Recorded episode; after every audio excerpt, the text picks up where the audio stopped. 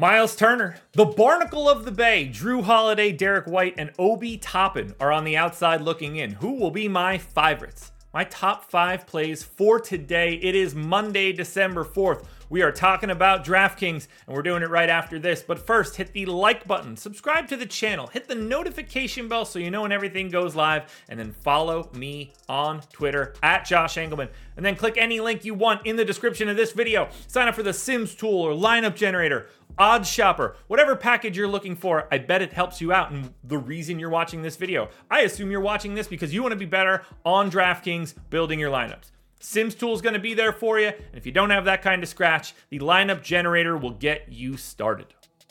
First up at number five, before we go on a giant run of Indiana Pacers, we have Al Horford, power forward center, 6,200, projected for 30. The goal is 34, and he is in the winning lineup 41% of the time. No Kristaps Porzingis for this one today. I went 32 minutes to Horford. He's around a 0.9 fantasy point per minute guy, but he also gets the benefit of a incredible matchup. The Indiana Pacers are the worst defense in the league. They're also the fastest team in the league. They gained 4.8 possessions over their average by playing this matchup. That is a lot of additional fantasy points. 10 and a half boards, sorry, 10 and a half points, 8 and a half boards, 3 assists, and 2 stocks for Horford. The fact that he has power forward center is what's carrying the weight.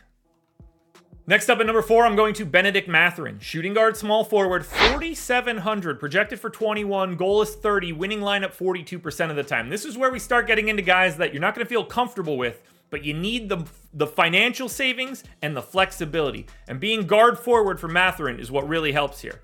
23 minutes, he's around 0.9 fantasy points per minute. Obviously, a terrible matchup. This is pace down against Boston, and Boston is a top five defense. 12 points, four boards, an assist, maybe a stock. There's not a lot here, but it doesn't take much on a two game slate.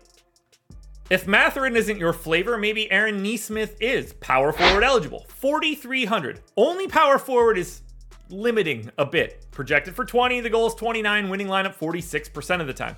It's kind of just telling me that power forward is hard to fill. I went 24 minutes for Nesmith. He could see more if Obi Toppin ends up out. He's a 0.8 fantasy point per minute guy in this bad matchup. Revenge narrative? Maybe. Nine points, four boards, an assist, and a stock. It just looks very similar. We need to find the 4K value from Indiana. That is the key to today's slate. Maybe it's Andrew Nembhard, point guard, shooting guard eligible, 4,100, projected for 19. The goal is 28, winning lineup 52% of the time. This is going to sound a lot like Nesmith and a lot like Mathurin. 22 minutes, 0.85 fantasy points per minute, 8 points, 3.5 assists, 2.5 boards, a stock. Same matchup against Boston.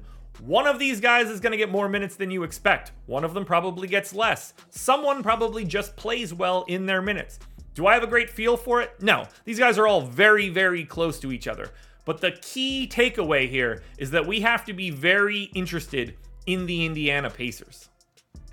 In particular, my number one play for today, Bruce Brown, point guard, small forward eligible, 5,600. Projected for 28, the goal is 33. He's in the winning lineup 52% of the time. This is a flexibility thing, but it's also a minutes thing. Bruce Brown plays big minutes for the Pacers. I went 34. He's a 0.8 fantasy point per minute guy in this spot, but he's point guard, small forward eligible, and that flexibility is big. 12.6 boards, three assists, and two stocks for Bruce Brown. 5,600 isn't all that crazy, and I think that he could play potentially a little bit more because of the aspect of what this game is. But in 34 minutes, Bruce Brown's my number one contender. Alrighty, folks, that will do it. Those are my NBA DFS contenders on DraftKings for Monday, December 4th.